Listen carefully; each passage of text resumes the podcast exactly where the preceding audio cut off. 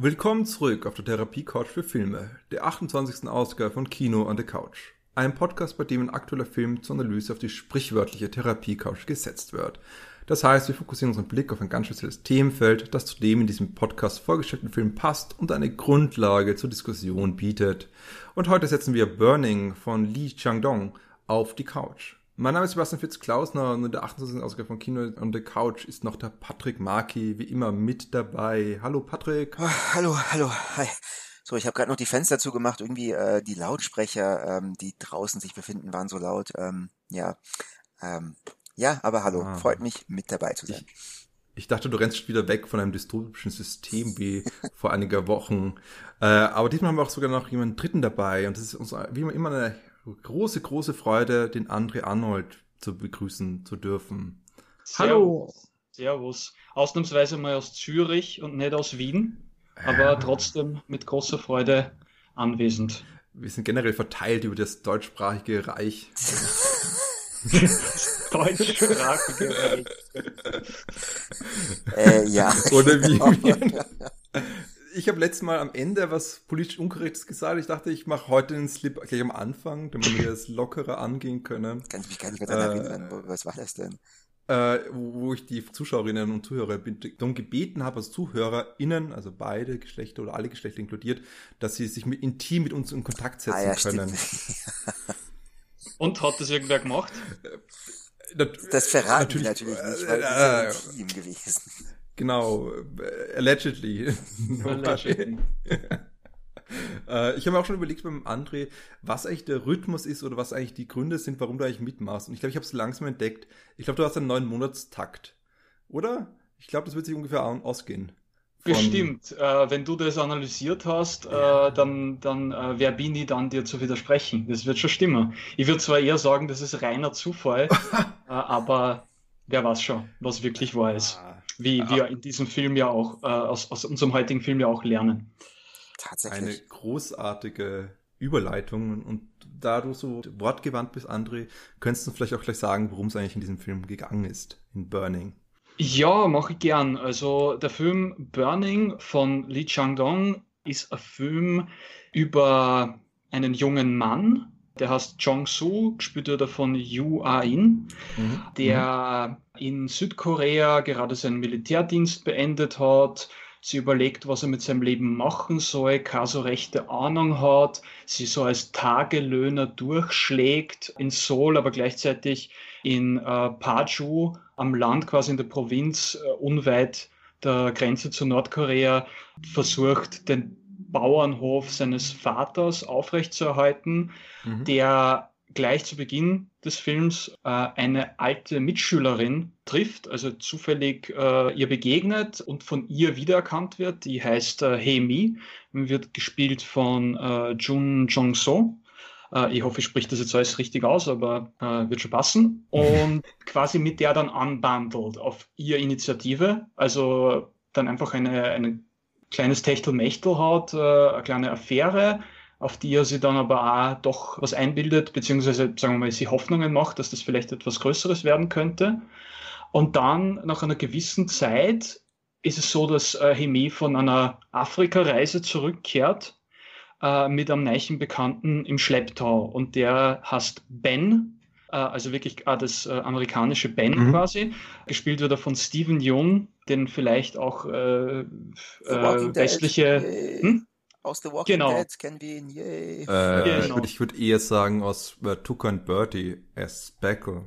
Jeder kennt Tuck and Bertie. Oder natürlich aus dem großartigen äh, Film äh, namens Mayhem, soweit ich den jetzt nicht verwechselt. Ja, äh. Äh, ganz äh, fluffige äh, Horrorsatire. genau, auf jeden Fall kommt ist der, ist der dann dabei. Sie hat ihn quasi im Ausland kennengelernt und hat sich mit ihm irgendwie ganz gut verstanden. Und der Typ ist halt in jeder nur erdenklichen Hinsicht das Gegenteil äh, oder scheint zumindest das Gegenteil zu sein von Jong-Soo. Insofern, dass, dass er mitten im Leben steht, dass er äh, selbstbewusst ist, dass er Charme hat, Humor, äh, nicht zuletzt auch äh, Geld, ja, was jetzt zwar nicht irgendwie jetzt an die große Glocke hängt, aber was halt einfach ersichtlich ist aus mhm. dem, wie er, wie er lebt, wie er umgeht äh, mit seiner Umwelt. Und die drei freunden sie mehr oder weniger, also beziehungsweise verbringen einfach jetzt irgendwie Zeit miteinander. Es ist schon, es liegt von Anfang an ein bisschen Spannung in der Luft, aber äh, irgendwie kommen sie schon zurecht und irgendwann ist es so, dass äh, Hemi von einem Tag auf den anderen spurlos verschwindet ohne dass man wirklich weiß, warum. Und äh, Jong-Soo beginnt, sagen wir mal, zu vermuten oder die, die Mutmaßung zu hegen, dass äh, Ben irgendwas damit zu tun haben könnte. Und ich glaube, dabei belasse ich jetzt einmal die Synopsis. Ich dachte, es geht noch immer weiter. Ich, ich war schon gespannt. Es geht auch weiter. Aber wie viel wollen wir jetzt schon verraten, ist die Frage. Ja, war eh schon relativ viel, oder? Also bis zu dem Punkt ist ja, sind ja schon zwei Drittel des Films vergangen, oder? Bis man da ja. Kommt. Die gesamte Kurzgeschichte hast du gerade nacherzählt, tatsächlich. Na wirklich. Das ja, die Kurzgeschichte habe ich allerdings nicht gelesen, äh, von Aha. Haruki Murakami, auf der der Film basiert. Äh, vielleicht kannst du ja gleich sagen, äh, wenn du sie kennst, äh, ja. wie, wie verhält sich der Film zu der Kurzgeschichte? Äh, de facto, das, was du gerade erzählt hast, um nur um, die, um das Narrativ zu, zu beziehen, äh, können wir sagen, das ist eigentlich genau das, was der Teil ist, das ist der Kurzgeschichte. Nämlich, wir haben viele Elemente drin, die tatsächlich direkt aus, äh, übernommen worden sind, wie zum Beispiel die Pantomimenkurs und die Szene mit der Orange, die auch zentral im Film ist. Und gleichzeitig äh, endet aber der Film abrupt nach dem Verschwinden der Hemi.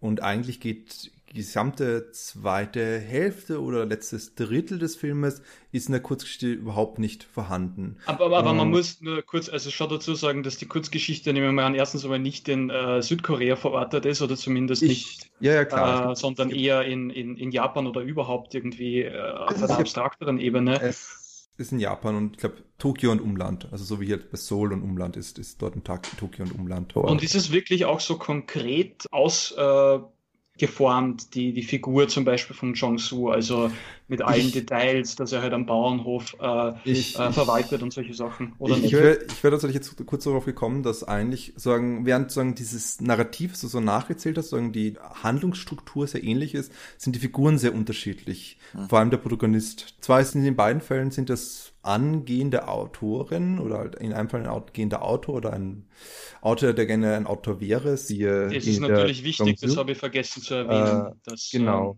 Äh, Jong-Soo ja. schriftstellerische Ambitionen hegt. Das stimmt. Sobald man weiß, dass es eine Murakami-Verfilmung ist, weiß man sofort, dass es ein Autor ist, der im Zentrum steht. Weil Murakami schreibt nur über Autoren, wenn man sich ein bisschen seine, seine Bibliografie anschaut. Äh, und bei ähm, dem Kurzgeschichte ist tatsächlich als ein 30-jähriger, ungefähr 30-jähriger Autor, der zumindest mittelmäßig erfolgreich ist. Das heißt, es ist schon eine unterschiedliche Position okay. und er ist auch eine ganz andere Klassenzugehörigkeit hat er dadurch. Er ist nicht aus der Bauern-Arbeiterklasse, er ist viel stärker und Unterschicht in erster Linie bei Jong-Soo. Er ist wahrscheinlich untere Mittelschicht oder sogar Mittelschicht, also vor allem, das ist in Japan immer sehr schwierig zu sagen. Während hingegen die Hemi und deren Pendant im Buch sehr ähnlich sind von der Klassensituation. Es gibt eine Szene, wo Ben oder halt sein Pendant, ich weiß leider die Namen nicht mehr, in der Kurzgeschichte sagt, sie hat null Yen, sie besitzt keinen einzigen Yen und das ist sehr, läuft sehr parallel zu dem, wie es eigentlich hier im koreanischen Pendant passiert bei Hemi. Und die Szene, so um so ein bisschen so auch zu zeigen, welche Elemente so direkt übernommen worden sind, es ist vor allem die die, das Herzstück des, des, des Geschichte ist tatsächlich dieser Moment des Treffens, wo sie, wo sie zu dritt im Zuhause von Protagonisten sind und kiffen und Gras rauchen. Also auf dem Bauernhof äh, von Jong-Soo, quasi Ben und Hemi besuchen ihn. Genau. Und dann äh, äh, genau. packt, packt irgendwann einmal der Ben ein Joint aus, wobei man gleich dazu sagen sollte, dass das in Südkorea strengstens verboten ist, also Marihuana zu rauchen, soweit mhm. ich weiß. Also äh, was auch verfolgt? Ich meine, streng genommen ist bei uns ja auch verboten, aber es kümmert in der Praxis halt. Nicht. Soweit ich weiß, und das wird ja im Film sogar erwähnt, dass, dass sie gerade eine Straftat begehen, also Ben spricht ja. das ja aus. Soweit ich weiß, ist es in äh, Südkorea um einiges strenger. Also es wird auf jeden Fall härter geahndet als bei uns, genau. Das ist nicht so, dass man jetzt irgendwie als äh, Otto Normalverbraucher einfach einmal irgendwo locker einen Joint äh, puffen kann, ohne, ohne sich zweimal umzusehen. Ist jetzt, äh, was ich gehört oder gelesen habe, vielleicht stimmt es auch nicht, aber ich glaube. Mhm. mhm. Okay. Ja, und es ist auch ein ähnlicher Moment in beiden Sequenzen, in beiden Momenten, wo, wo Ben oder halt sein Pendant eben das Mariana rausholt, dass eben hier kurz darauf die Geschichte ums Verbrennen von Scheunen beziehungsweise von Glashäusern, äh, Gewächshäusern aufkommt. Und darauf folgt auch diese fast schon obsessive Art des, der Kontrollen der Gewächshäuser oder der Scheunen, im Fall von Murakami, was die in der Umgebung stehen. Und dann, wie gesagt, Ende von, von, von, von, dem, von der Hauptfigur. Von der Hauptfigur. Also genau. sie beginnt dann die genau. Gegend abzusuchen. Genau, genau. Und das ist sozusagen, sozusagen die wenn man so ein bisschen Dreiteilung macht, der erste Teil beschäftigt sich so ein bisschen so Hintergrundgeschichte, Afrika-Aufenthalt kommt auch vor und das Treffen von Ben beziehungsweise des anderen Antagonisten in äh, auf Reisen von der Protagonistin und darauf diese Beziehung, die sich langsam aufbaut oder diese angespannte Beziehung zwischen den dreien und dann kommt der zweite Teil ist eben dieses dieser Besuch bei Protagonisten zu Hause und der dritte Teil ist tatsächlich das Abklappern der Gewächshäuser und das Verschwinden von Hey oder eben den Pendant dazu. So, das ist sozusagen die Kurzgeschichte. Das sind diese 20 Seiten ungefähr, die hier in zwei Stunden plus zweieinhalb Stunden übertragen worden sind. Ja. Mhm. Und aus Neugierde, womit endet die Kurzgeschichte? Also ist das Ende da auch äh, analog zu dem Ende im Film oder hört die früher auf oder? Da sie wie ich mit Hemis Verschwinden aufhört, also wie ich so mit dem fast schon als als okay, sie ist weg, ist dieses Element von des Stalking von Ben überhaupt nicht vorhanden. Okay, das aber hört dann wirklich dann aus, dass, dass er die Protagonisten, der, äh, der Protagonist trifft Ben oder sein Pendant dazu und fragt so, hast du eigentlich Chemie letztens Zeit wieder gesehen und kurz nochmal drüber geredet, so, ich habe keine Scheune gefunden, die zerstört worden ist und das ist so dieses ambivalente Ende, das sehr stark offen gelassen wird, was jetzt damit zu tun hat. Und der Protagonist denkt nur darüber nach, dass es so ein eigenartiger Moment ist, worüber er immer wieder nachdenken wird im Verlauf seines Lebens wahrscheinlich. Und das ist eigentlich die Geschichte. Das heißt, wir haben schon klar andere, andere Dynamiken, aber wir haben auch sehr viele Parallelen, die wir wiederfinden können, tatsächlich. Mhm. Ja, so viel anders ist es ja tatsächlich nicht, habe ich den Eindruck von, sagen wir mal, dem dramaturgischen Impetus, weil meines Erachtens, obwohl äh, der Film ein anderes Ende findet, zu dem wir vielleicht eh noch kommen werden, äh, weil ich glaube nicht, dass wir da jetzt irgendwie uns große Sorgen um Spoiler machen müssen. Äh, machen wir nie. Finde ich trotzdem, sehr gut, finde ich trotzdem, dass, äh, also, äh, dass, dass im Endeffekt auch das Finale des Films offen bleibt.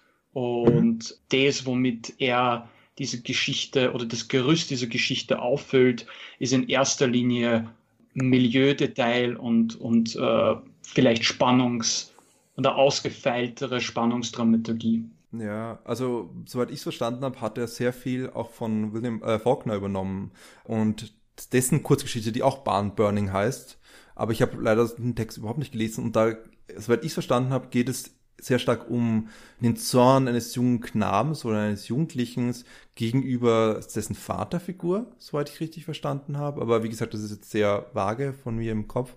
Und das ist ja auch das, was eigentlich hier auch hinzukommt. Nämlich dieser, diese Vaterfigur, die tatsächlich überhaupt nicht, überhaupt keine Rolle spielt in der Kurzgeschichte von Murakami und hier durchaus immer wieder mitschwingt latent oder immer wieder hochkommt, Momente, um die Figur ein bisschen mehr zu darzustellen. Das heißt, ich fand das ein schönes Zitat von Lee. Er hat gemeint, das ist Faulkner gelesen mit Murakami oder Faulkner in Murakamis Welt gepflanzt.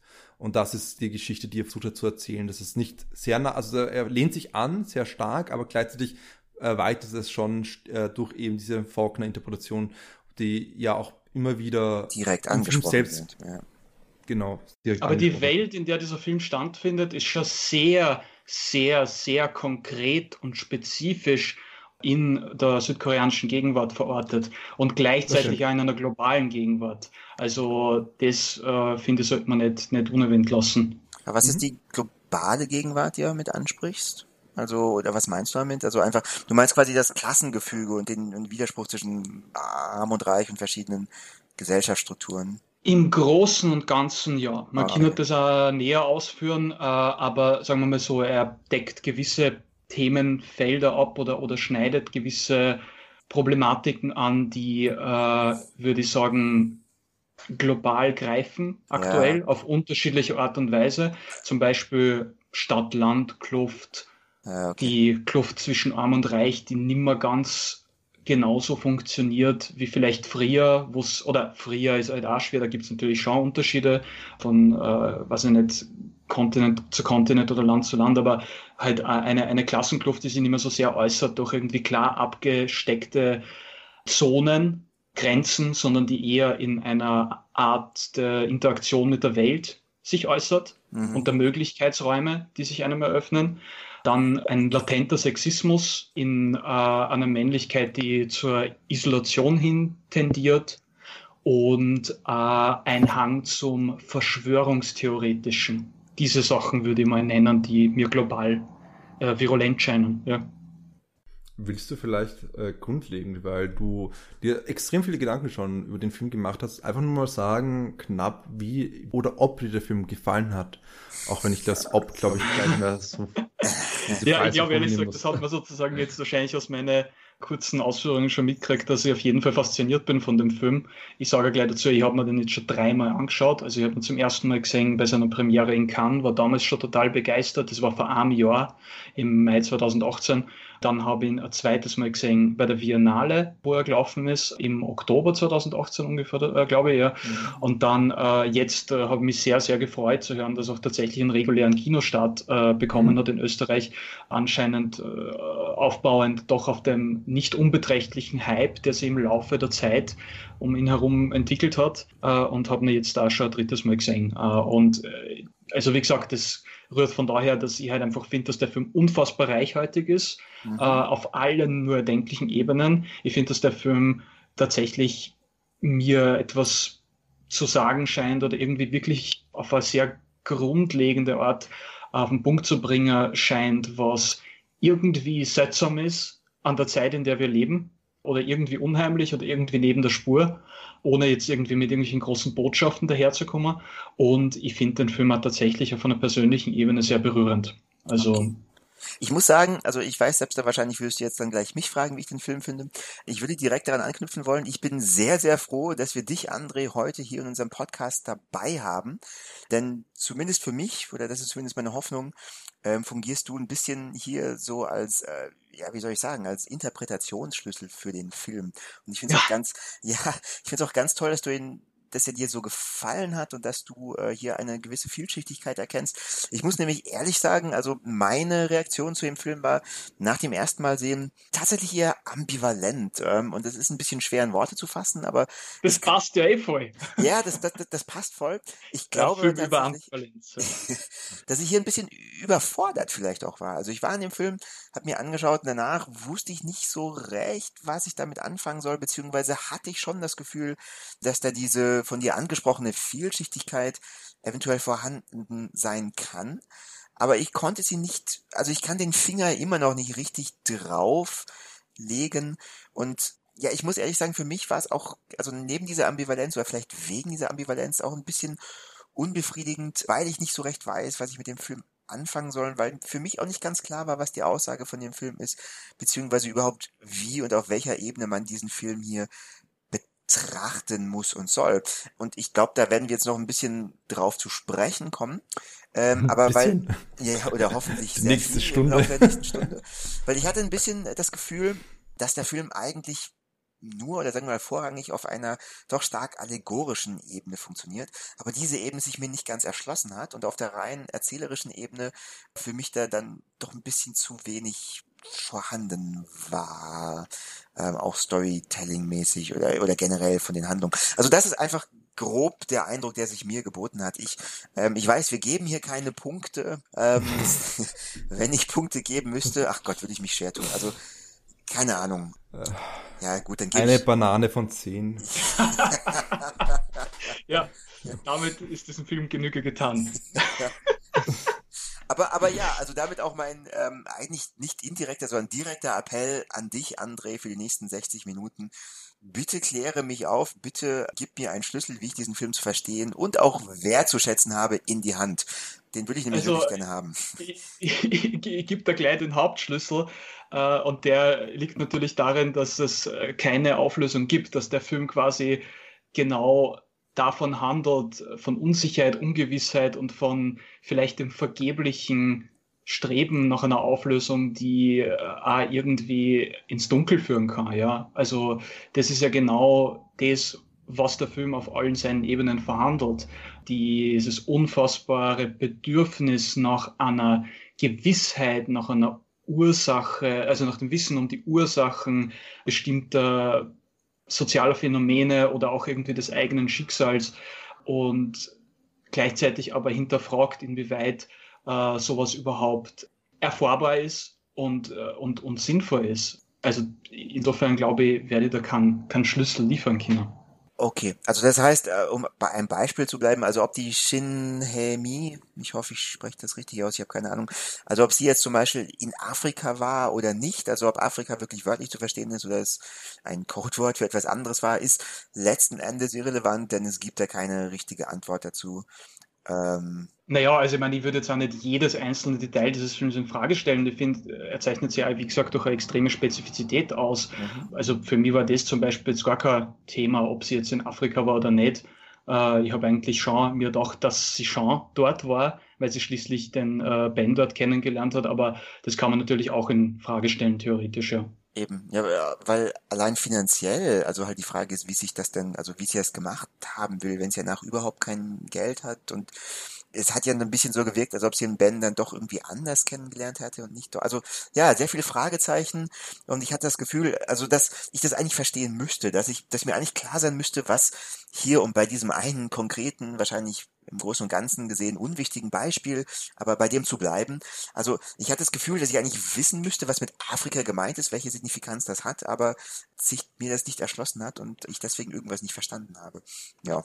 Mhm nur auch um, bevor wir wirklich in, die, in diese klare Diskussion reinzugehen. Und ich glaube eben, dass Afrika und dessen Unsicherheit, ob es eben hier wirklich eine Afrikareise gab oder nicht gab, die ja auch im Film wirklich auch wiederum adressiert wird, genau nämlich so, wie der Patrick eigentlich jetzt gerade gesagt hat, nämlich, dass es, wie kann sie es leisten, wenn sie keinen One in der Tasche hat, dass zeigt einfach dieses konstante Hinterfragen von Erinnerung, von Narrativen, von Identitäten, von Situationen, mhm. von der Gesellschaft, von Strukturen, von allem eigentlich, was wir auf so vielen Ebenen immer wieder uns wir immer wieder vorfinden, uns, uns immer wieder begegnet. Und ich glaube, das ist dann auch so das Herz von unserer Diskussion, dann, die wir gleich führen werden. Aber ich würde gerne auch noch kurz selbst auch äh, meine ähm, Erfahrung mit dem Film skizzieren, weil. ja, bitte. ähm, weil ich verstehe, äh, dieses Element verstehe ich eigentlich relativ gut und ich verstehe auch, vor allem wenn man bedenkt, der Film wird oftmals als noir-isch bezeichnet. Ah. Und dementsprechend, das passt ja auch vollkommen zu diesem noirischen, existenzialistischen Geworfenwerden des der Protagonisten, Figuren, die meistens männlich halt sind, die in einer Gesellschaft wohnen, wo sie einfach überhaupt keine Kontrolle haben, aber konstant nach Kontrolle suchen eigentlich. Und eigentlich vollkommen ihre Agency ein äh, einfach nur, nur Rauch und Schein sind. Also äh, ich glaube, ich habe jetzt ja, egal. Also einfach nicht existieren und nur ein äh, Denkmatel sind, mit dem wir uns identifizieren können. Am Schluss löst sich auf, dass sie eigentlich niemals wirklich Kontrolle hatten, wie es in den besten Beispielen passiert, wie in etwa, auch wenn es jetzt in Neo-Noir ist, Chinatown oder auch in Kiss Me Deadly und anderen Filmen natürlich. Das heißt, das, das ist schon was, was ich nachvollziehen kann. Gleichzeitig, und das ist dann so der Ort, wo ich dann äh, ich zumindest Widerstände verspüre, ist tatsächlich die Art und Weise, wie Geschlecht reinkommt. Und dann will ich ja auch darüber noch reden, eigentlich ganz genau, weil ich habe schon das Gefühl, dass diese Ambivalenzen und die Art und Weise, wie Ambivalenz dargestellt wird und über Ambivalenz geredet wird, auch maßgeblich strukturiert ist über die Frauenfigur und deren Verschwinden. Und ich muss gestehen, I don't care. Ich bin jemand, der einfach irgendwann aussteigt, wenn ein Film sich so sehr auf Tropen bezieht, die mich nicht interessieren und die ich auch hochgradig problematisch finde. Und ich war überrascht, dass viele Autorinnen und Autoren eigentlich das eben nicht so sehen. Und darum war ich da auch ein bisschen verstutzt. Und ich finde es auch cool, dass das, wie, wie auch der Patrick schon gesagt hat, dass du hier ganz klar als Gegenpol existierst in diesem Podcast, um uns, wie ich zu belehren ein bisschen. Es klingt jetzt hart, aber also, eine, eine Diskussion, eine Diskussion führen, um, um eine andere Perspektive zu erfahren. Vor allem, weil du schon klar gesagt hast, dass es hier auch um latenten Sexismus geht. Und ich habe auch schon äh, Kritiken gelesen, die den toxische Maskulinität hier adressieren. Und das finde ich auch interessant äh, zu sehen, wie weit das passiert oder wie weit das passiert, aber gleichzeitig was reproduziert wird eigentlich. Oder vielleicht auch nicht. Also wie gesagt, ich, ich lasse mich gerne überraschen. Und das ist auch dem, glaube ich, sehr produktiv, wenn du einfach da bist äh, genau, also ich will nicht sagen, dass ich den Film schlecht gefunden habe, aber ich muss gestehen, gerade dieser Aspekt war mir so, ist mir sehr stark gegen den Strich gegangen und ich habe das eher nicht so empfunden, wie ich es eigentlich empfinden sollte. Ach, sollte ist auch ein blödes Wort. Aber wie ich auch den Film hätte rezipieren können. Und dementsprechend, das ist so ein bisschen, da hat es mir den Widerstand gegeben und anstelle, dass ich den Widerstand umklammert habe und mich in den Film verliebt habe, trotz des Widerstandes oder gerade wegen des Widerstandes, so ein bisschen ein raueres Filmerlebnis hatte. Äh, stattdessen habe ich irgendwie mich diesen Widerstand, mich einfach umgefallen und habe mich hingelegt im Kinosaal und das war es dann irgendwo. Ach, du also, warst das. Ich weiß, ich weiß, ich habe noch geschnarcht. Der neben mir so. gelegen hat, ja. ich habe nicht geschnarcht, ich habe auch nicht geschlafen. Ich habe den Film zu Ende gesehen und ich fand ihn auch interessant. Wie gesagt, er ist, er ist finde ich, ein, wie du auch sagst, ein recht komplexer Film und ich hoffe, wir können ihn ein bisschen äh, entschlüsseln oder zumindest ein wenig uns ihm annähern und ich bin, ja, ich bin sehr gespannt, was du dazu sagst, vor allem André, weil mich nicht interessiert, was der Patrick zu sagen hat. Eigentlich habe ich den Patrick nur da so als Buffer. Ich, ich bin quasi einer von den vielen Tropen. genau, du strukturierst unseren Podcast. ich halte jetzt einfach einen 90-minütigen Monolog und, und Patrick nickt einfach geräuschvoll. ja, so ja. müsst ihr euch nicht vorstellen. Also ich bin Na, also, also ich meine, wir, wir, wir können ja da jetzt hoffentlich einfach drüber reden äh, ja. und jeder kann so seine, weil ich zum Beispiel äh, habe mhm. auf jeden Fall auch, also auch nicht nur von dir, sondern auch von anderen Leuten, die kritische Haltung gegenüber der Darstellung von, was nicht, Geschlechterrollen in dem Film gehört. Äh, ich kann da nicht so richtig mitgehen, weil ich finde, dass der Film halt das alles absolut mitdenkt äh, und halt einfach auch ein bisschen zu sehr sozialdiagnostisch funktioniert. Und zwar, wie gesagt, auch in einer sehr konkreten äh, patriarchalen Gesellschaft verortet ist, äh, als dass ich ihm das wirklich zum Vorwurf machen könnte, ja, weil das müsste dann ein anderer Film sein mit anderen Zielsetzungen. Aber ich verstehe es natürlich, ja. Entschuldigung, darf ich, darf ich noch mal ganz kurz nachfragen? Also, was genau machst du ihm denn zum Vorwurf ähm, selbst da? Äh, oder also, ja. Wollen wir wirklich hier einsteigen? Ähm, ich muss gestehen, ich hatte ja mit der Ambivalenz begonnen, aber wir können gerne natürlich auch hier. Ja, jetzt haben wir, äh, jetzt haben wir schon einen, also angefangen. Ja, jetzt haben wir, jetzt haben wir schon weiter. Angefangen. Ambivalenz kommt schon okay, wieder. Okay, also wie der Patrick, äh, wie der andere richtig äh, sagt, oder wie ich, ich gehe da ganz stark d'accord, der Film äh, hat dieses vergebliche Suchen nach Stabilität vergebliches ja. Suchen, ein, ein, manisches, obsessives Suchen nach Stabilität, nach Sicherheit, die es einfach nicht gibt im ganzen Film. Und nach Identität könnte man auch sagen. Äh, und das ist das zentrale ich, Motiv des Films. Oder? Das zentrales also, Motiv des Films, genau. Und für mich ist das Ganze aber strukturiert ganz klar über die Frauenfigur. Und die Frauenfigur existiert für mich gar nicht mehr an sich als solche, sondern ist viel stärker in einer Truppe aufgehoben von der Manic Pixie Dream Girl einerseits, der exzentrischen Frauenfigur, die den Protagonisten ein, eine neue Identität bietet und dementsprechend auch irgendwie herauslockt aus seiner allgemeinen Lethargie, die er wirklich hat. Wir, wir können es am Anfang sehen, er weiß nicht, was er tun soll und das Ganze, was auch immer. Und sie repräsentiert dann sozusagen ein bisschen durch sein Begehren die Moment des Glückes, okay. was sie auch selbst adressiert. Sie sagt ja an der Stelle, es dieses Licht, was ganz kurz vom Soul Tower in ihre Wohnung rein reflektiert wird. Für einen Moment, jeden Tag, ein kurzer Moment, kommt ein wenig Sonnenlicht in ihre in ihre, äh, ihre Wohnung, eine ganz kleine Wohnung, Einzimmerwohnung, die, was eine Reflexion ist von diesem Tourismusort, dem Soul Tower, sagen auch diese ganz klare Juxtaposition zwischen ähm, dem Tourismusort, dem Ort von dem opulenten Korea oder Südkorea und dem tatsächlichen Realität dieses kleinen, ein, wenn ich, ich sagen wir, 10 Quadratmeter großen äh, Raumes. Okay, Entschuldigung. Äh, Wohnung. Kann ich ganz kurz nachfragen, wieso Touristenort? Also ist das nicht viel eher die auch später zum Tragen kommende ja, soziale Struktur, der Klassenunterschied, der dadurch vielleicht im wahrsten Sinne des Wortes reflektiert wird? Okay, es also oder same thing but different. Äh, nein, ich meine, für mich ist also, Seoul Tower immer ein Touristenort, weil ich dort war und ich weiß, wie der Seoul Tower ausschaut. Er ist einfach touristisch und darum meine ich, es ist die Opulenz Südkoreas. Okay. Das, ist, das ist der Schein der Ober, Oberklasse meinetwegen. Ja, auch. das würde ich schon, das würde ich, dem würde ich schon auch beipflichten, dass das diesen symbolischen Wert auf jeden Fall auch hat. Ja. Wen von beiden willst du beipflichten? so, ich habe ja gerade gesagt, also, dass es diesen symbolischen Wert auch hat, der Namsantauer, also dass, äh, dass also dir äh, selbst dann. Wie heißt du nochmal? Natürlich.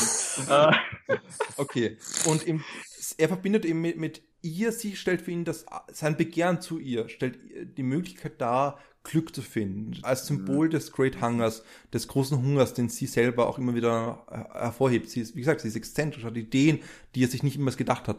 Er sieht dieses Licht dort bei der Masturbation, er sieht dieses Licht dort, während er mit ihr Sex hat. Dieser Ort wird zu ihm zu dem einzigen Zufluchtsort, der irgendwie ein Hauch, ein Funken an Glück bedeutet.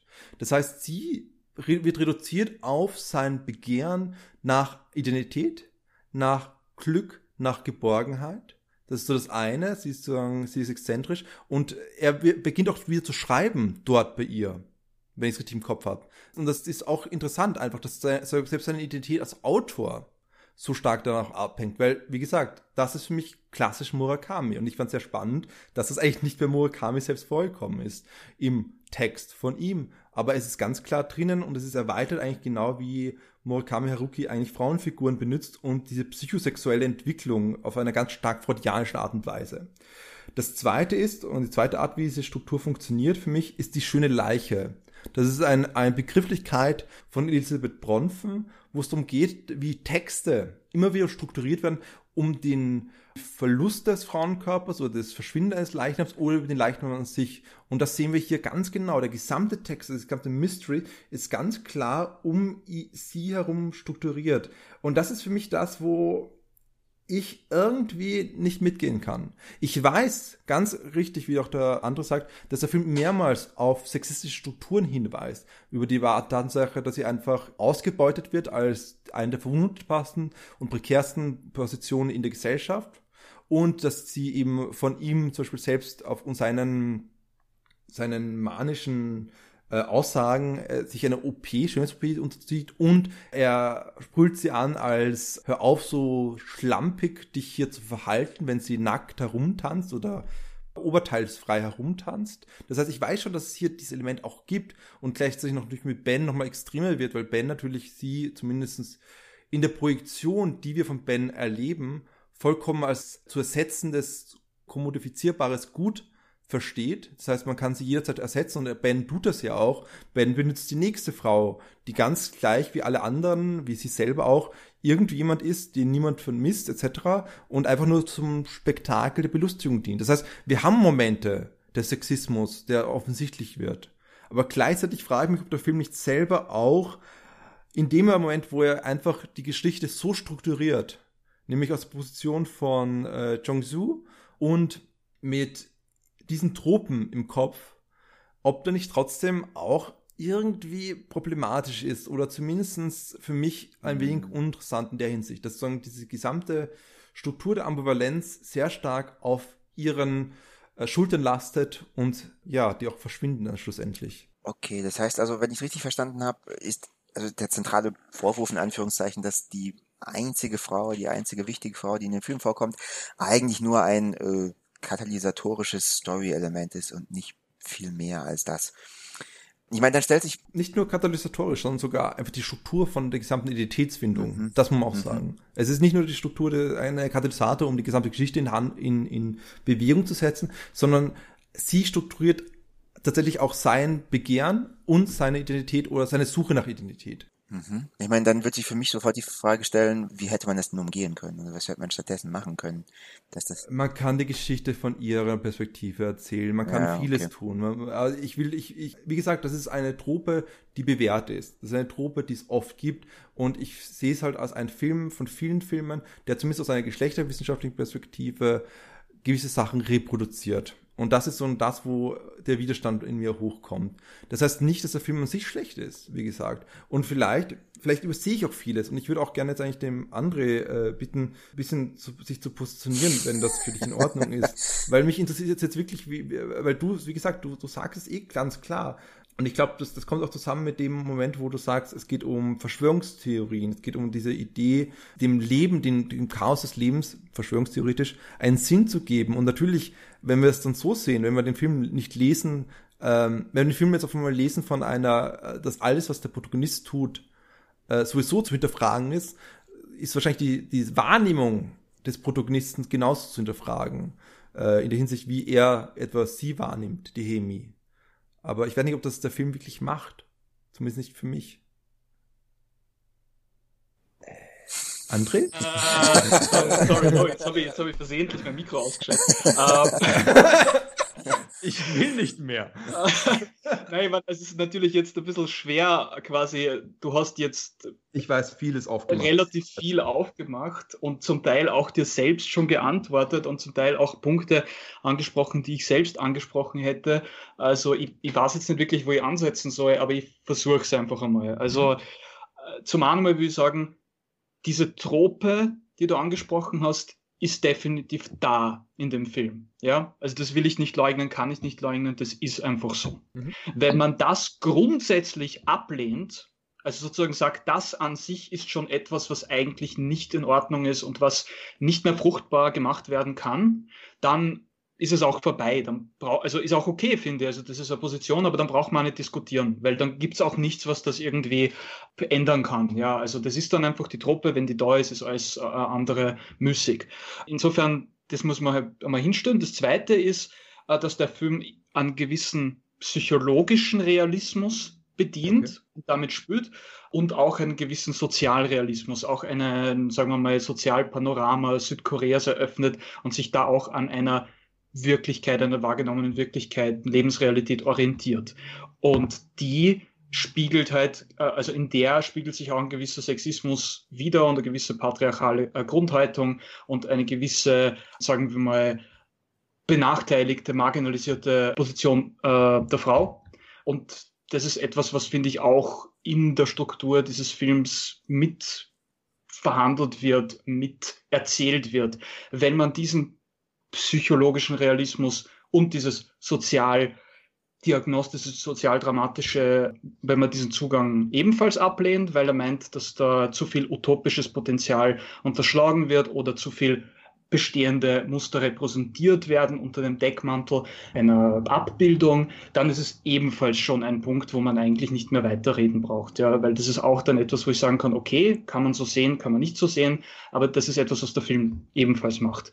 Was ich finde, aber auf allen Fällen, in beiden Fällen trotzdem zu kurz greift, mhm. ist, wenn du sagst, der Film wird die Figur auf diese Truppe reduzieren. Also das kann ich absolut nicht nachvollziehen. Damit tut man dem dramaturgischen Feingefühl, der Figurenzeichnung, der extrem präzisen Figurenzeichnung, den ganzen präzisen Details in der Figurenzeichnung einfach extrem unrecht. Äh, ich versuche das halt einfach jetzt ein bisschen durchzuexerzieren an der Figur von Heimi. Also abgesehen einmal davon, dass, sagen wir mal, die schauspielerische Leistung, also von äh, Chung Jong-so absolut mithalten kann mit denen der männlichen Protagonisten. Also die hat genauso viel Profil einfach in ihren Szenen, hat genauso viel Kraft und Ausdruck, ist absolut einfach als Körper, als Gesicht äh, als Schauspielerin einfach absolut nicht austauschbar, obwohl quasi dann die, die äh, sagen wir, Ersatzfiguren, die dann nachher ins Bild kommen, das vielleicht nahelegen würden. Aber ich finde, dass das überhaupt nicht der Fall ist. Die ist genauso da, genauso präsent, genauso am Leben und einzigartig wie die anderen beiden. Vielleicht sogar mehr tatsächlich. Kann man natürlich sagen, dass das vielleicht auch schon ein Problem ist, aber gut. Und dann, naja, also weil ich quasi ja. schon selbst das, selbst das äh, Repliken äh, versuche jetzt auch schon vorwegzunehmen. Ja. Wir haben jetzt quasi eigentlich nur so ein, ein Sparring der Monologe, was natürlich ein bisschen schwierig ist, aber also es wurde schon so die Zeit, also. so nichts, genau, sehr gut. Ähm, also sie zum Beispiel wird, was ich zugeben muss, ist, dass der Film sehr selten, na, okay, das, der Film nimmt sehr selten ihre Perspektive ein, das stimmt, aber da komme ich vielleicht auch nachher nochmal drauf zurück. Aber wie wird sie als Figur etabliert? Sie ergreift am Anfang die Initiative. Sie ist jemand, die aktiv ist. Sie ist die Person, die äh, die Hauptfigur Jong Soo anspricht und äh, anflirtet und eigentlich ihm wirklich quasi seine Bereitschaft überhaupt sich auf, äh, auf sie einzulassen erst aus der Nase ziehen muss, was sie sehr geschickt und sehr klug anstellt. Sie ist eigentlich im Unterschied zu den beiden anderen, die halt irgendwie sie mehr so in ihren eigenen jeweiligen Blasen bewegen, eigentlich die Figur, wo finde die Agency am stärksten spürbar wird oder das Bedürfnis, etwas an einer Situation zu ändern. Das ist das eine. Das zweite ist, man erfährt relativ schnell, warum sie das tut, äh, warum sie versucht, mit Jong-Soo anzubandeln. Und zwar nicht einfach so, weil sie halt einfach so ein lustiges, äh, aufgekratztes Wesen ist, sondern weil er sie traumatisiert hat in der Schulzeit, ohne es zu merken ohne sich daran zu erinnern, weil er irgendwann einmal beiläufig zu ihr gesagt hat, sie ist hässlich oder irgendwas, ohne das wahrscheinlich irgendwie böse oder ernst zu meinen. Aber das hat sie so sehr bei ihr festgesetzt, dass sie sich für ihn dann quasi auch noch umoperieren hat lassen, also quasi eine Schönheitsoperation oder nicht natürlich jetzt direkt für ihn, aber äh, für alle Männer, für die er halt quasi einsteht und, und auch jetzt eine Gelegenheit wittert, vielleicht sich sogar in gewisser Hinsicht an ihm zu rächen oder irgendwie zumindest Genugtuung zu erfahren. Das ist ja was, was die Sexszene in dem Film, die am Anfang inszeniert ist, ist ja auch eine, wo der Jong-Soo als komplett dumpfer, passiver Trottel dasteht im Also nicht, aber zumindest nicht als jemand, der da in irgendeiner Hinsicht was, was er tut, äh, im Unterschied zu ihr. Und sie ist auch die einzige Figur in der ganzen Geschichte, die Fantasie hat, tatsächlich, äh, und mit dieser Fantasie versucht, etwas zu machen, was über das Selbstzerstörerische oder die Bewahrung des Status quo hinausgeht. Also sie, vielleicht hat sie kein Geld, ja, man weiß es auch nicht genau, aber sie wagt es trotzdem, äh, nach Afrika zu fahren oder sich vorzustellen, dass sie nach Afrika fährt. Wobei ich glaube schon, dass sie im Ausland war, es kann, ist schon möglich, ja. Äh, also sie lebt über ihre Verhältnisse, sie ist äh, künstlerisch veranlagt, sie quasi lernt Pantomime, weil sie damit auch irgendwie Sachen ausdrücken kann oder Dingen eine Form geben kann, die sie sonst nicht erfahren kann. Und sie erzählt Geschichten, bei denen man sich immer fragt, ob sie stimmen oder nicht. Aber immer wenn sie diese Geschichten erzählt, steckt in diesen Geschichten etwas drinnen, was äh, eine Möglichkeit, eine, ein, ein besseres, vielleicht äh, irgendwas Besseres an die, an die Wand malt und anderen Menschen als Angebot präsentiert. Der Jong-Soo sei Tragödie quasi ist, dass er nicht imstande ist, diese Angebote anzunehmen. Er ist nicht imstande, sie zu sehen. Es gibt sogar so einen ganz kleinen Augenblick, den ich recht äh, schäfend in Erinnerung habe, äh, wo sie am Anfang quasi sich am Flughafen treffen, also wo Hemi mit Ben gemeinsam zurückkommt mhm. äh, und dann so die Wahl steht, wer fährt Hemi jetzt irgendwie nach Hause, ja?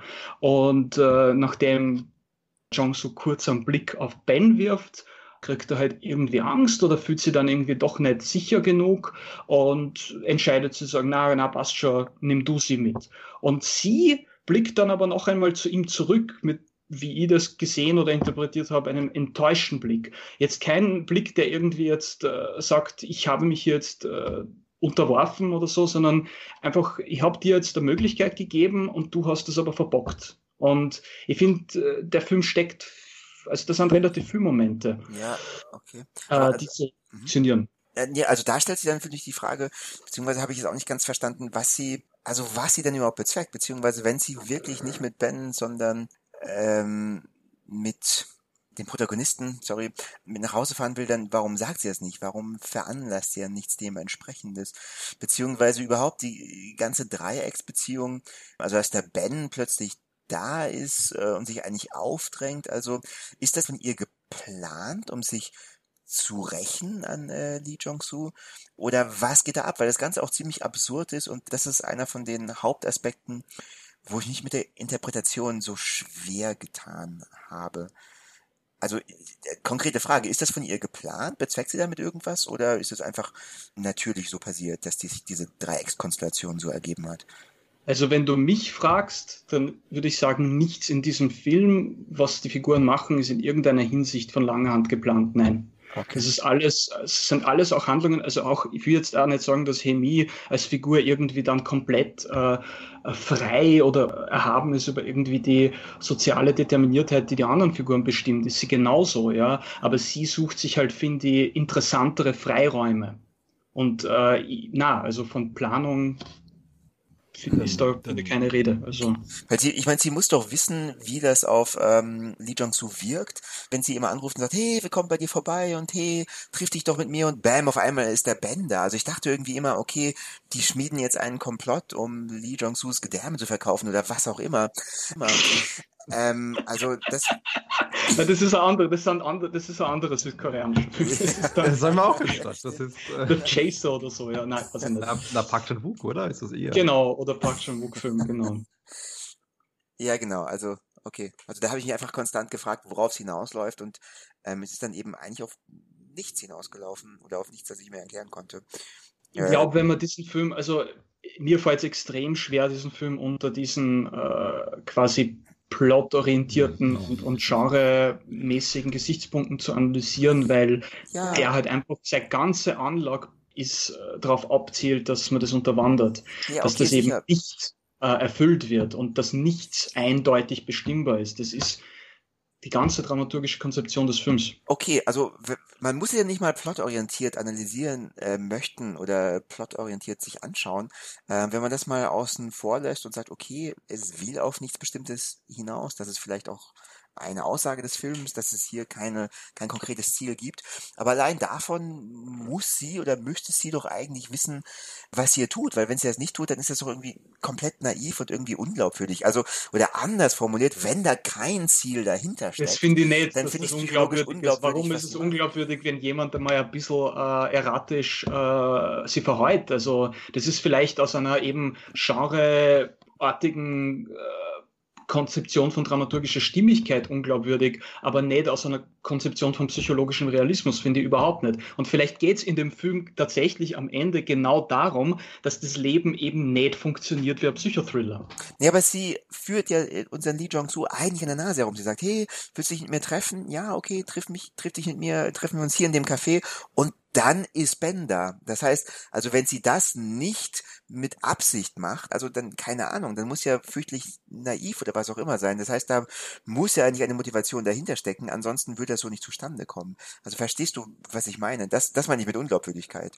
Nicht wirklich. Ich verstehe tatsächlich nicht wirklich, was du meinst, weil warum soll sie nicht jemanden anrufen und ihm sagen, ja, treffen wir uns dann und dann, ohne in diesem Moment genau zu wissen, was sie eigentlich von ihm will. Ja, ich meine, sie haben haben einmal Sex gehabt, aber vielleicht äh, war es das auch schon für sie, vielleicht reicht es auch schon für sie, vielleicht will sie sich jetzt einfach nur weiter mit Jongsu treffen und einfach nur sie mit einem anfreunden, vielleicht hat sie sich noch nicht entschieden, das sind alles Momente, die ja impulsiv, äh, also warum muss das irgendwas bedeuten, das verstehe ich nicht, das ist eben genau die Logik, die, äh, also du nimmst damit eigentlich bereits die Logik von Jongsu an, was zu dem nächsten Punkt führt, den der selbst bereits angesprochen hat, dass der Film natürlich irgendwie auch immer daran erinnert, dass alle diese Projektionen und auch alle diese sagen wir, Tropenelemente eigentlich vielleicht nur seiner Wahrnehmung entspringen, ja. Ja, okay, in dem Sinne ja. Also wenn wir alles durch die Linse seiner Wahrnehmung, also durch Jong-Sus Wahrnehmung interpretieren, beziehungsweise interpretieren können, dann, dann hast du hiermit tatsächlich einen sehr interessanten und sinnmachenden Interpretationsschlüssel geliefert, der das Ganze ein bisschen erklärt und da auch eine neue Perspektive eröffnet. Das okay. Aber nur unter dieser Voraus oder nur unter dieser Vorannahme. Ja. ja, aber was, das ist ja keine Vorannahme, das ist ja keine Annahme, das ist ja in der Form des Films angelegt. Das ist ja gar nicht sozusagen, das steht ja gar keiner Interpretation offen. Wir bewegen uns eigentlich immer, also manchmal, ganz, ganz selten gibt es Momente, in denen der Film äh, eine andere Perspektive einnimmt. Also er nimmt so ein, zweimal die Perspektive von Ben ein und ich glaube einmal eben am Anfang, wo er da reinläuft, wo, wo Jong-Soo reinläuft in dieses Geschäft, da sind wir kurz nur bei ihr. Aber ansonsten ist der Film durchwegs aus seiner Perspektive. Also Sicher, aber also das, was die anderen Charaktere tun, wie sie handeln, auch was sie sagen, dass wir das nicht ganz für bare Münze nehmen dürfen. Darauf wollte ich hinaus. Weil du sagst ja selbst, also weil da tun sich für mich ein paar kleine Widersprüche auf. Einerseits sagst du ja selbst, dass sie äh, in der Flughafenszene irgendwie vielleicht ein bisschen ausprobieren will, vielleicht Jong-Soo eine ich Chance weiß es geben nicht. will. Ich weiß es nicht. Ich sage nicht, dass ich das weiß. Ich sage nur, dass es, dass es nicht klar ist und dass es absolut möglich ist, dass es so ist. Ich meine, rein hypothetisch, wie gesagt, das heißt ja der Film auch offen, ja, könnte es auch sein, dass es alles von langer Hand geplant ist, ja. Aber das ist halt, finde ich, die absolut langweiligste aller, äh, aller, aller möglichen Interpretationen. Mhm. Weil das hätte, glaub, Entschuldigung, äh, ganz kurz, das hätte auf mich, also selbst ich lasse dich gleich zu Wort kommen, das hätte auf mich aber nämlich so gewirkt, weil sie kommt schon sehr berechnend rüber, weil alles auch am Anfang, was sie tut, wie sie Jong-Soo verführt, dazu bringt, mit der Sex zu haben, was auch immer ihre Motivation sein mag, sie macht das verdammt gut und verdammt effizient. Das heißt, sie ist eine sehr berechnende Person und schaut auch, also bringt ich Personen... berechnend ist das falsche Wort sie ist vielleicht, das finde ich wirklich das falsche Wort. Ich würde sagen, sie ist auf jeden Fall nicht dumm. Mhm. Sie weiß, wie man quasi vielleicht jemanden, weiß ich nicht, auch ein bisschen verführt, ja. Genau. Aber berechnend ist, finde ich, maßlos übertrieben, weil es könnte ja auch sein, dass das alles nach hinten losgeht. Meine, sie schläft ja auch ein bei ihrer ersten Begegnung, ja, bei ihrem ersten Date. Vielleicht, hm. weiß ich nicht, turnt ihm das ja ab und er rennt davon. Also ich meine, das ist ja. Ja, okay, ja. Mhm. Worauf ich hinaus wollte, ist eben, dass ich, also dass das alles Indizien sind, die es für mich sehr unwahrscheinlich erscheinen lassen würden, dass sie sich gar nichts dabei denkt, dass sie Jong-Soo einfach einlädt und dann auf einmal zufällig Ben dann doch dabei ist und sie sich nicht bewusst ist, was sie da emotional, ja bei Ben vielleicht weniger, aber bei Jong-Soo zumindest ausrichtet, sondern es eher so wirkt, als ob sie die beiden irgendwie gegeneinander ausspielen wollte und irgendwie schauen wollte, wie Jong-Soo jetzt äh, in einem Sozialexperiment, das sie plant, reagiert und was da passiert. Aber das ja schon bewusst macht. Äh, okay, aber das war alles, was ich dazu sagen wollte. Entschuldige, ich habe schon lange angekündigt. Zepster, du wolltest, glaube ich, auch was sagen. Ja, ich wollte eigentlich schon länger was sagen, was soll's. ja, ist, leider das ist nein, nein, nein, nein, nein, ich will, ich will es nicht schlecht machen. Es, es, ist, es ist äh, sehr spannend, was ihr jetzt gebracht habt. Ich glaube irgendwie, das ist tatsächlich irgendwie ein Problem, oder Problem ist vielleicht das falsche Wort, ein Problem des eigenen Zugangs vielleicht eher als ein Problem des Filmes, machen wir es so auf, dass es hier so ähm, Gleichzeitigkeit gibt von einem Naturalismus.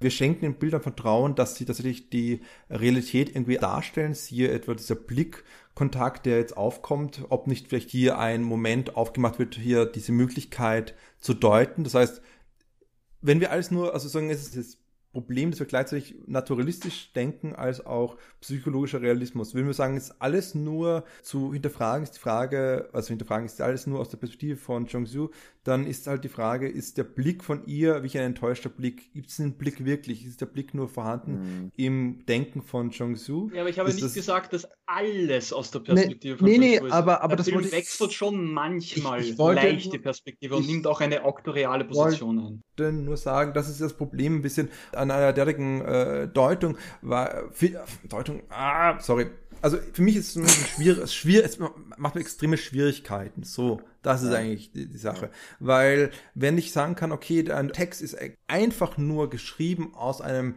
Ich-Erzähler, die eindeutig nur eine Figur darstellt, wie einem Agatha Christie-Roman, wo am Schluss rauskommt, dass eigentlich der Erzähler die ganze Zeit der Mörder war, aber es ist also seine Perspektive geschrieben, deshalb kann man es nicht wissen, weil er lügt über sich selber und lügt über die Handlung, die er beteiligt, dann ist es leicht zu machen, weil es ist alles aus eben dieser, diese Erzählstruktur ist einfach sehr spezifisch für einen Roman sichtbar, während beim Film genau das passiert. Da kommen dann diese Momente rein, ob ist es alles psychologischer Realismus oder sind Teile drin, die naturalistisch sind. Und um zurückzukehren zu deiner Kritik an, meinen, an meiner Kritik zum Geschlechterbild. Ich bin der Meinung, die drei Elemente, die du gesagt hast, sind für mich noch immer kein Punkt, wo ich sagen will, okay, dann hat der Film eindeutig hier sich ein Freilos gekauft, sondern äh, er bleibt in gewisser Weise in diesen Truppen verhaften, weil gerade diese Agency, die du am Anfang ansprichst, dass sie ihn anspricht etwa, das ist für mich so klassisch Manic Pixie Dream Girl. Ich kann genau dasselbe sehen bei Natalie Portman in Garden State und sie ist auch die Person, die am meisten fantasiert, während zum Beispiel der Protagonist, Zach Braff, ein langweiliger weiser Typ ist, der traurig in der Ecke steht, weil er depressiv ist. Ähm, ja, ist ein bisschen ableistisch, dieser Film, ein bisschen, oder er spielt mit den Bildern von Depressionen ein wenig und lässt sich rauslocken aus seiner Schale, dank dieser exzentrischen Verhalten, diese fantasievollen Gesten, die sie macht. Und ja, aber Jong So lässt sich ja nicht rauslocken. Ja, aber die Frage, ob es nicht die gleiche Struktur ist. Die Frage aber, ist, ob also, diese Agency wirklich vorhanden ist und trotzdem schon, oder ja, ob, ob, sie nicht ja, gleichzeitig und wie gesagt, dann sind wir wieder beim psychologischen Realismus. Wenn wir, weil Hemi hat so viel Verhaltensweisen, macht sie nur wegen dem Protagonisten und ich wie gesagt, das ist genau die Schwierigkeit für mich. Psychologischer Realismus und der Naturalismus, der vielleicht mitschwingt.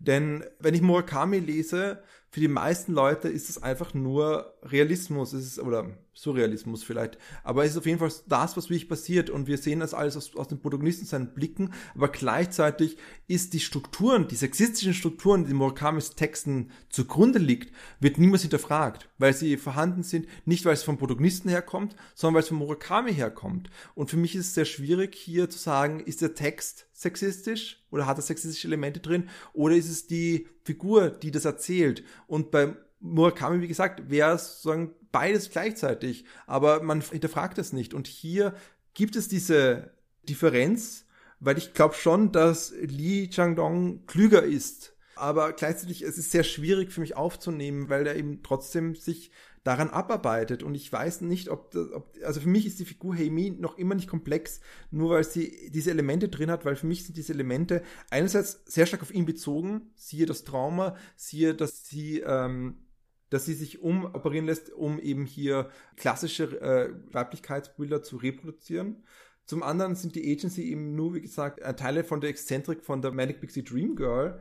Und des Weiteren, selbst dieser Moment des Sex, der so leicht als Racheakt zu verstehen ist, großes Anführungszeichen, ganz großes Anführungszeichen, ja. wird ganz klar reframed durch die Perspektive vom Protagonisten, weil er währenddessen die ganze Zeit dieses Licht im Bild hat und draufblickt und wir die ganze Zeit mit diesem Licht verbinden, diesen großen Hunger, den ich davor schon erwähnt habe, für das sie eben das Symbol ist tatsächlich. Und letztendlich, wie gesagt, geht's direkt über in die schöne Leiche, ähm. dessen Verschwinden einfach das weitere strukturiert. Also Mhm. Ich, ich hoffe, ich kann damit vermitteln, wo einfach meine Schwierigkeiten liegen oder das, wo ich irgendwie sehr verunsichert bin, weil es halt konstant eben für mich nicht ersichtlich ist. Wäre natürlich die Schauspielerin total toll ist, das will ich auch nicht verneinen, aber ich bin mir nicht sicher, ob das Drehbuch ihr gerecht wird, der ähm, Figur. Ähm, können wir ganz kurz, beziehungsweise da würde ich dann nachfragen, also abgesehen von der Tatsache, dass allein, dass wir uns jetzt hier schon relativ, relativ lange und vielschichtig darüber unterhalten, über ihre Motivation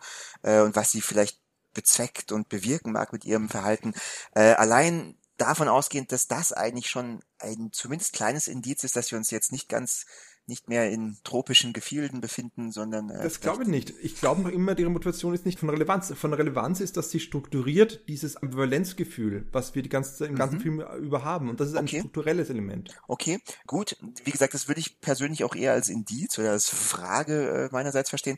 Aber dann würde ich darauf gern zu sprechen kommen auf ein anderes Element, und zwar den Brunnen, der doch relativ stark, also die Geschichte, dass hier ein Brunnen gefallen ist und eigentlich aus dem Brunnen hinaus möchte, der doch relativ stark hier ähm, ihr eine Motivation verleiht, beziehungsweise hier Bedürfnisse oder was auch immer, die in ihr drin sind und die ihrem Handeln in welcher Form auch immer zugrunde liegen könnten, recht stark, thematisiert. Das heißt, das ist doch eigentlich schon ein recht starkes Indiz, dass sie mehr ist als nur ein Trope und dass sie eigentlich doch, je länger ich drüber nachdenke, ein relativ zentraler Charakter des Ganzen ist, ein relativ zentraler eigenständiger Charakter auch, oder?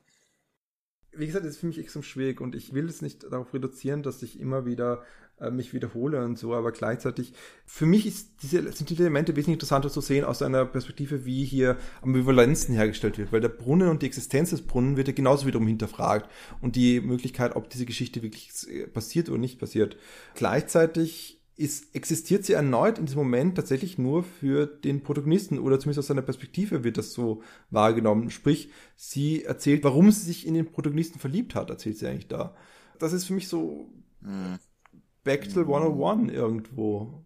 Aber ich weiß, jetzt habe ich, ich, ich, ich glaube, der andere ist gerade ganz sauer in der Ecke und weil ich die ganze Zeit das, weil ich das, das, das dasselbe sage. Ich, zum Schmollen in den Keller gelaufen, stimmt. Äh, weil ich immer wieder dasselbe sage, ich weiß es und ich, es, es tut mir leid, ich, aber ich komme irgendwie nicht drüber hinweg irgendwo. Ah, okay, ja. verstehe schon. Also, mh.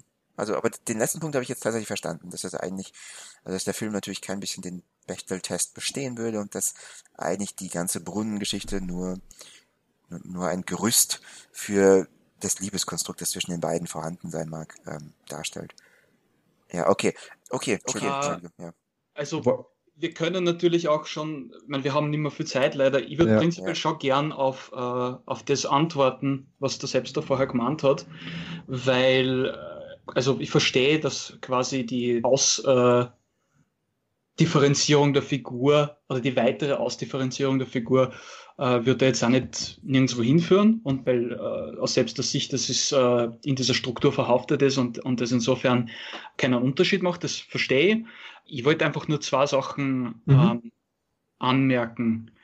Und zwar das eine ist, du sagst, dass sie die, also sie eigentlich des Elementes und das die gesamte Ambivalenz, wobei eigentlich Ambivalenz ein bisschen vielleicht nicht einmal das richtige Wort, das Ambiguität, finde ich, trifft es mhm. eher, also ja, eher ja, was, wo stimmt. etwas im Unbestimmten bleibt und nicht, äh, genau. Und dass es sonst nichts dergleichen gibt im Film, das ist meiner Ansicht nach nicht so. Ich finde zum Beispiel, dass die Figur des Ben genauso für mich zumindest als Zuschauer ein extremer Ambiguitätsfaktor äh, äh, mhm. äh, ist von der genau dieselben Verunsicherungsimpulse ausgängen, die, also genauso starke, die aber völlig unabhängig sind von Hemi, ja, naja. Äh, als ähm, äh, quasi Gatsby-Figur, als undurchsichtige Gatsby-Figur. Ja. Äh, ist es nicht gerade, dass sie strukturiert die Beziehung zwischen den beiden Männern. Also ich meine, dementsprechend kann sie nicht unabhängig davon sein. Das heißt, ich, ich würde schon sagen, dass der ganze Film mit Ambiguität spielt und nicht nur durch sie läuft und es gibt ich viele finde nicht, dass sie das einzige, die, also dass sie alleine die Beziehung zwischen diesen beiden Männern strukturiert. Ich finde, da ist auch noch was anderes. Da gibt es auch noch äh, was, was unabhängig davon funktioniert. Das Klassenelement, okay. auch die Geschichte mit äh, Jong-Sus Vater, der quasi mhm. versucht hat, äh, ein äh, autonomes Leben zu führen und daran gescheitert ist. Und hier äh, sieht er jemanden, der quasi, ohne es jemals versucht zu haben, ein komplett autonomes Leben führt. Also ich finde, das ist unabhängig von ihr. Gleichzeitig gibt es hier einen Oedipals-Moment. Der Vater, aufgrund der Handlung des Vaters wird die Mutter weggescheucht, flieht die Mutter sozusagen von dem Hof.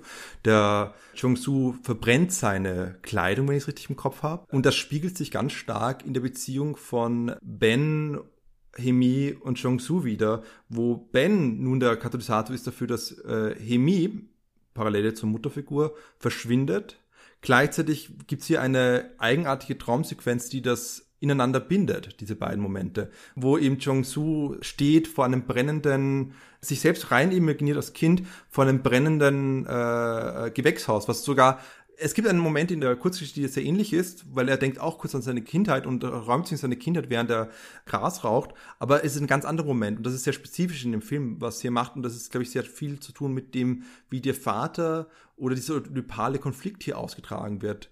Nämlich genauso wiederum, dass hier sagen der Wunsch, den Vater umzubringen, auf einmal auf Ben übertragen wird, um ganz populär fordianisch zu reden was wiederum mit Murakami extrem gut gelingen würde. Also sprich, wenn man mit Murakami arbeitet und so ist das wiederum sehr stark drin. Das heißt, selbst das äh, gibt es Wellen, die geschlagen werden und ich, ja, ich weiß, ich irre mich jetzt einfach in die Psychoanalyse rein, um irgendwie noch meine Argumentation aufrechtzuerhalten. Na, also ich meine, das stimmt, was du sagst. Das ist auf jeden Fall auch, äh, da sind auf jeden Fall auch Verbindungen da, das kann ich nicht leugnen. Und das äh, finde ich halt eigentlich sogar eher gut, dass es dann, dass es noch mehr komplexe Zusammenhänge gibt. Ich finde halt nur, dass das alles nicht monokausal ist. Also für mich zum Beispiel, ich finde, dass das eher einfach ein Geflecht aus sozioökonomischen und äh, äh, erotischen und auch äh, geschlechtsthematischen Kräften, ist, was der Film einfach da auffächert, die alle miteinander in Wechselbeziehung stehen. Aber ist es mhm. für mich schon absolut denkbar, dass zum Beispiel die Dynamik äh, zwischen Ben und Jong-soo sich in einer ähnlichen Art und Weise, auch in einem ähnlichen Film, genauso entwickelt, ohne dass Chemie in irgendeiner Hinsicht eine Rolle darin spielt oder vorkommt. Das ist, da, das ist meine persönliche Ansicht, weil ich finde, dass alleine schon dieser Klassenunterschied mhm. und dieser Unterschied von Möglichkeitsräumen, die da eröffnet werden, einfach schon, schon, schon, schon enorm äh, ja. kraftvoll ist. Ja. Aber um das einmal zur Seite. Ja. Wenn man mit Yves Kosowski reden würde, dann würde man sagen, natürlich wäre das möglich, aber das ist ja das Problem oder das ist das Traditionelle, wie, wie patriarchale Texte funktionieren, dass dennoch immer wiederum diese Dreiecke rauskommen, diese erotischen Dreiecke, die hier ganz was hier sehr stark vorhanden ist, wo eigentlich natürlich über ihre Figur ihr die Beziehung von den Männern eigentlich ausgehandelt wird. Also Kosewski ist halt sehr, also äh, Eve Kosewski Sedgwick, Entschuldigung, äh, ist halt eine zentrale Autorin der Queer Theory und Queer Readings und versucht gerade in diesen Dreiecken zu schauen, wo, warum diese Frauenfigur da ist und da ist meistens nur eine Struktur, um die Männer und deren Beziehung zu strukturieren tatsächlich. Das heißt, natürlich kann man es ohne dem auch machen und es würde perfekt laufen. Nur die Frage ist, warum macht der Film so? Das ist ja, also wieder, wiederum, ich kann das nicht bestreiten. Ich kann mhm. nicht bestreiten, dass der Film diese Struktur nicht bis zu einem gewissen Grad bedient, nicht bis zu einem gewissen Grad damit arbeitet.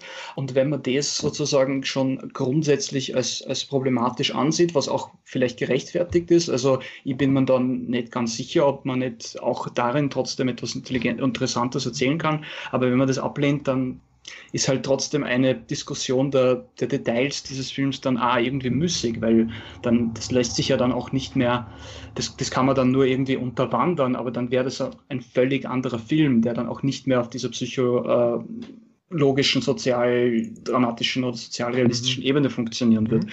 Das Einzige, was ich nur anfügen würde, weil ich glaube, du hast vorher auch irgendwie äh, auf, auf meinen Begriff äh, des psychologischen Realismus ja, reagiert und ich bin mir nicht ganz sicher, ob wir dasselbe damit mahnen.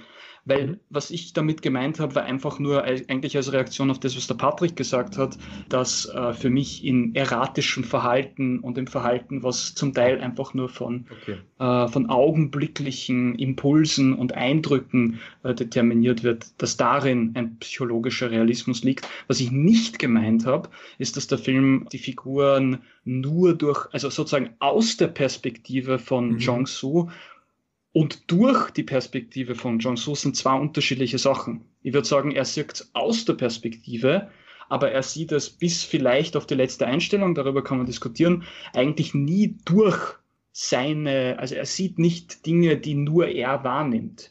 Er zeigt uns schon die ganze Zeit unablässig eine Welt, die eigentlich schon auch so ist, wie sie ist, ja. Aber er zeigt uns halt sie aus einer bestimmten Perspektive. Er lässt bestimmte Sachen aus.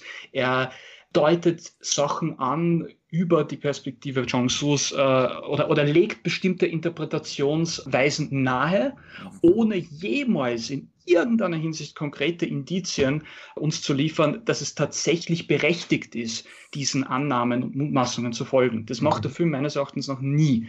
Und darin, finde ich, genau in diesem Zugang liegt eine grundlegende Kritik an dieser ganzen Strukturierung und an diesem ganzen, sagen wir mal, diesem, also auf jeden Fall in allem, was halt irgendwie von äh, Jong-Soo auf Hemi projiziert wird und an dieser, dieser Perspektive selbst. Und man muss um das vielleicht mit dem Vergleich mit Garden State zu bemühen, der Film will ja nicht auf keinen Fall, dass wir uns äh, identifizieren mit dieser Figur. Er sagt ja nicht, dass das irgendwie super ist oder dass wir diesem Gedanken, äh, dieser Projektion folgen sollen, äh, was Garden State oder ähnliche Sachen definitiv machen. Das stimmt auf jeden Fall. Würdest du vielleicht, ich weiß, die Zeit rennt davon und es tut mir leid, dass ich diesen Podcast so stark für mich beansprucht habe, um meine eigenen wirren Gedanken in die Welt rauszuposaunen.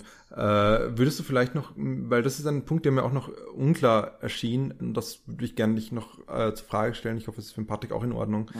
dass du kurz redest über diese Unsicherheit der Auflösung, weil ich bin mir nicht ganz sicher, wiefern, also okay, für mich, wie am Anfang gesagt habe, ich finde Noir-Helden immer sehr spannend und Heldinnen in Klammer gesetzt, weil es sind halt die meisten Noir-Helden, männliche Protagonisten, die halt tatsächlich glauben, sie haben Kontrolle und Agency und eigentlich sind sie vollkommen einfach nur geworfen aus einer existenzialistischen Perspektive. Äh, und ich finde es eigentlich überraschend, dass der Film am Schluss uns durchaus eben eine Sicherheit anbietet. Und ich wollte fragen, ob du es als Sicherheit siehst oder ob oder wie du es deuten würdest. Nämlich die zwei Momente, wo in der Wohnung von eben Ben zwei Indizien auftauchen, die durchaus darauf hinweisen, dass eben Ben vielleicht doch mit Hemis Mord oder Verschwinden zu tun hat. Nämlich das eine ist die Katze, die, wie du es sehr liebevoll genannt hast, Schrödingers Katze, Boyle, äh, nämlich wo man nie weiß, ob sie existiert oder nicht existiert, wo kurz der wo zumindest die Vermutung wiederum besteht, nichts weiter, es ist nur Vermutung, dass es wirklich Boyle ist, weil eben der Protagonist es Boyle nennt, äh, sie nennt und die Katze reagiert darauf. Wie gesagt, eine Vermutung. Und zum anderen, dass in einer Schublade im Badezimmer, glaube ich, die rosarote Uhr, Frauenarmbanduhr, die Jong-Su am Anfang des Filmes gewinnt, äh, und das auch der Grund ist, warum Jong-Su und Heimi wieder miteinander Kontakt aufnehmen, diese dort findet in einem, in einem Fach, wo viele man könnte fast schon sagen, so ein bisschen Relikte von Frauen drin sind, so andere Armreife und dergleichen. Und das hat mich nämlich sehr stark an Ranger Notorious erinnert eigentlich und diese Element von diese Brosche, die eben der Protagonist wiederfindet bei Marlene Dietrich und eigentlich das so als ganz klarer Beweis gegolten wird, okay, wir wissen es, das ist, also hier ist eine Linearität, Linearität und ich wollte euch fragen, warum glaubst du, wenn der Film so stark auf Ambivalenz aus ist, dass er am Schluss diese zwei Momente anbietet, die zumindest sehr starke Indizien sind, auch wenn sie wiederum nur wirklich wiederum sehr stark noch immer ambivalent gedeutet werden können. Aber warum erlaubt er uns so klar, so Indizien zu sehen? Was, was meinst du, Pat, äh, André? Ähm, also warum? ja, Patrick, sag du, was du, ah, nee. was du meinst.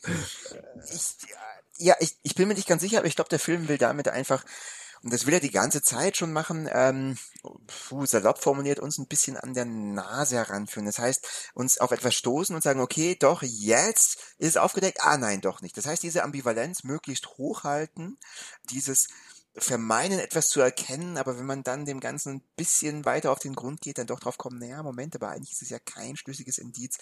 Das heißt also ähnlich wie Jong-Su das ein bisschen erlebt, irgendwie also ganz stark geteased zu werden. Also auch bei in, in seinem Fall ganz nah an einer keine Ahnung, erfüllenden Beziehung dran zu sein, seinen Sex zu haben mit einem Mädel, in, in das er sich dann verliebt, aber dann doch nicht das Geglaubte sich erfüllen zu sehen. Also irgendwie ein bisschen, ja, uns diese Wahrnehmensweise oder dem Tatsachenverhalt, mit dem der Protagonist äh, eigentlich in relativ direkter Weise konfrontiert ist, uns quasi als Zuschauer auch ein bisschen damit zu konfrontieren. Das macht der Film, glaube ich, durch die Bank. Ich würde sagen, diesem Motiv ist auch die Ambivalenz oder die Ambiguität geschuldet. Und ich glaube, das sind einfach zwei, ja, recht prominente Beispiele, wie er das macht. So würde ich das ansatzweise interpretieren wollen. Ähm, André, was sagst du dazu? Ja, ich sehe das im Großen und Ganzen ähnlich. Also für mich sind diese beiden angesprochenen Indizien, wenn man sie überhaupt so nennen will, äh, man kann es auch einfach nur Wahrnehmungspunkte nennen oder keine Ahnung, die, die sagen überhaupt nichts. Also was sagt denn das? Das ist ja absolut kein Hinweis auf irgendwas.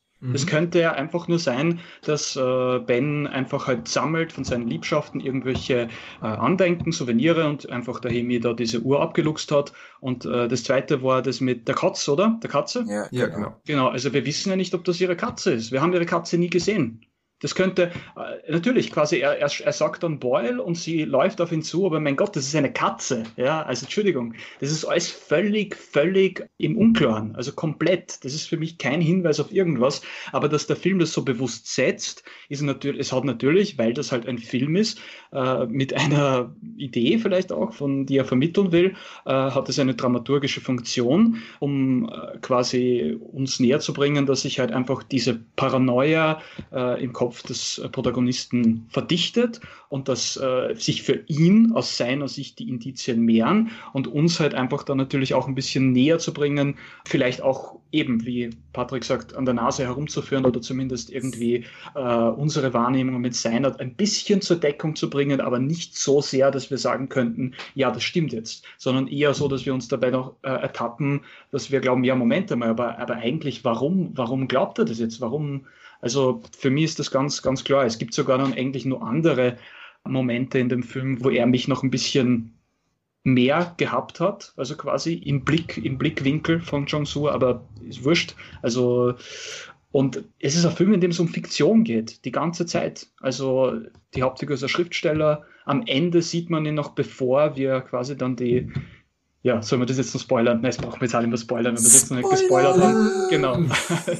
also quasi bevor dann irgendwie der, der Showdown kommt sozusagen, sieht man ihn noch äh, einmal in einem Zimmer, was glaube ich nicht äh, Hemis Zimmer ist und auch nicht, also kein Zimmer, was wir davor gesehen haben, äh, da sitzen und irgendwas schreiben. Und die Kamera zoomt raus. Und er schreibt ganz emsig und wir wissen nicht, was er schreibt. Aber er hat die ganze Zeit gesagt, dass er eine Geschichte schreiben will, dass er vielleicht irgendwie, also Bens Geschichte äh, schreiben könnte, wird ihm mal nahegelegt von Ben, oder vielleicht auch die Geschichte seines Vaters wird ihm von wem anderen mal nahegelegt. Und dann gibt es einen quasi harten Schnitt und eine Plansequenz zum Abschluss. Und keine Ahnung, vielleicht ist das alles nur seine Geschichte, die er jetzt da niedergeschrieben hat. Kann ja auch sein. Das bleibt einfach offen. Es bleibt einfach alles offen. Und obwohl ich die ganze Zeit darauf gepocht habe, Klarheit und Struktur reinzubringen, reinzudichten in meiner Fiktion des Filmes, ist natürlich jetzt schön, dass der André hier wirklich nochmal äh, mit der Offenheit den Podcast an dieser Stelle abschließen konnte, weil das ist, glaube ich, eh zumindest das, was auch für mich eines der bedeutendsten, interessantesten Elemente des Films waren, die Offenheit, auch wenn, wie gesagt, ich es nicht ganz so wertschätzen konnte wie André, aber das ist trotzdem sehr schön und sehr produktiv gewesen, dass wir, glaube ich, zu dritt diskutiert haben, hoffe ich zumindest für alle Beteiligten und alle Zuhörerinnen und Zuhörern. Nächstes Mal, ohne jetzt dem Patrick es im Vorfeld gesagt zu haben. Wow, ich nicke einfach trotzdem weiter. Bitteschön. Werden wir zu Andenken des Queer Pride Months uns einem queeren Kurzfilm widmen und vor allem jetzt von einer sexuellen Begehrensstruktur in eine andere verfallen, nämlich in Bruce LaBruce seinen pornografischen Utopien uns ein bisschen rumtollen oder zumindest hoffe ich, dass wir was Passendes finden hier, aber da gibt es genug ja, eigentlich. Das, das bietet auf jeden Fall ein schönes Kontrastprogramm zu, das. zu, zu Burning, da können wir sich auf jeden Fall einigen. Das ist wohl wahr, ja. Und wenn ihr, liebe Zuhörerinnen und Zuhörer, uns Vorschläge machen möchtet, welche Filme von Bruce Bruce ihr am liebsten besprochen hören wollt, könnt ihr gerne wo uns überall erreichen, Patrick? Ja, wir sind auch sehr offen dafür, ähm, mit euch zu interagieren. Ihr könnt uns erreichen, ja, eigentlich auf allen gängigen Kanälen. Das heißt, ihr könnt uns erreichen auf Twitter, twittert uns an, liked uns auf YouTube, abonniert unseren Podcast, dann verpasst ihr keine aktuelle Folge mehr. Dort könnt ihr mit uns kommunizieren. Ihr könnt unseren Podcast über jeden gängigen Podcast, Catcher und RSS-Feed ich wollte schon sagen, erwerben. Wir sind natürlich kostenlos ähm, zu hören. Also ihr könnt uns verfolgen über jeden RSS-Feed, Podcast-Catcher, über iTunes. Und last but not least könnt ihr natürlich auch mit uns in Kontakt treten, indem ihr uns eine good old-fashioned E-Mail schreibt unter der E-Mail-Adresse kinoonthecouch at gmail.com. Wie gesagt, wir sind offen für Interaktionen, Vorschläge, Kritik ähm, sonstige Wünsche eurerseits schreibt uns. Wir schreiben ganz nett und wenig ambivalent zurück. Ganz großes Ehrenwort. Ich hoffe mal, verfolgen war von dir ein Freudscher, um eben die Paranoia des Protagonisten zu betonen und hier auch nochmal zu sagen, die Zuhörerinnen und Zuhörer als diese, in diese Rolle zu imaginieren. Oder auch nicht. Ja, sie können uns verfolgen. Okay. Sie können die aktuellsten Folgen verfolgen. Ja, naja, also ich glaube, es hat jeder gewusst, was ich gemeint habe. Und wenn nicht, schneiden wir es einfach raus. André, herzlichen Dank für deine wirklich interessanten Beiträge und vor allem deine Liebe zu dem Film, weil du wirklich ganz andere und neue Perspektiven für uns geschaffen hast, die wir, wie gesagt, den Film bei weitem nicht so oft gesehen haben und auch nicht so tief hineingestiegen sind, wie du es gemacht hast und du sogar lebendig mehrmals rausgekommen bist aus dem Film. Ja, wobei ich weiß nicht, vielleicht bin ich ja schon längst tot. Ja. Ist ja natürlich äh, jetzt in, Spoilers. ewigen, in einem ewigen Schwebezustand. Spoiler, genau. Jetzt hast du verraten, wie dieser Film eigentlich ausgeht. Das ist, das Ja, das nein, ich habe verraten, ich hab verraten, wie das Sixth Sense ausgeht. Entschuldigung. Was? Ah, da, nix, nix. Okay, und wenn ihr euch tote Menschen hören könnt, wir. Ja, Jetzt bin ich Punkt, gespannt, Punkt. wie du das auflöst und beendest. Ich lasse es stehen. Das ist die Ambivalenz, die Ambiguität dieses Podcasts. Offen. Ciao. Wunderschön. Ciao. Ciao, Leute. War das jetzt eine Katze? Oder nicht?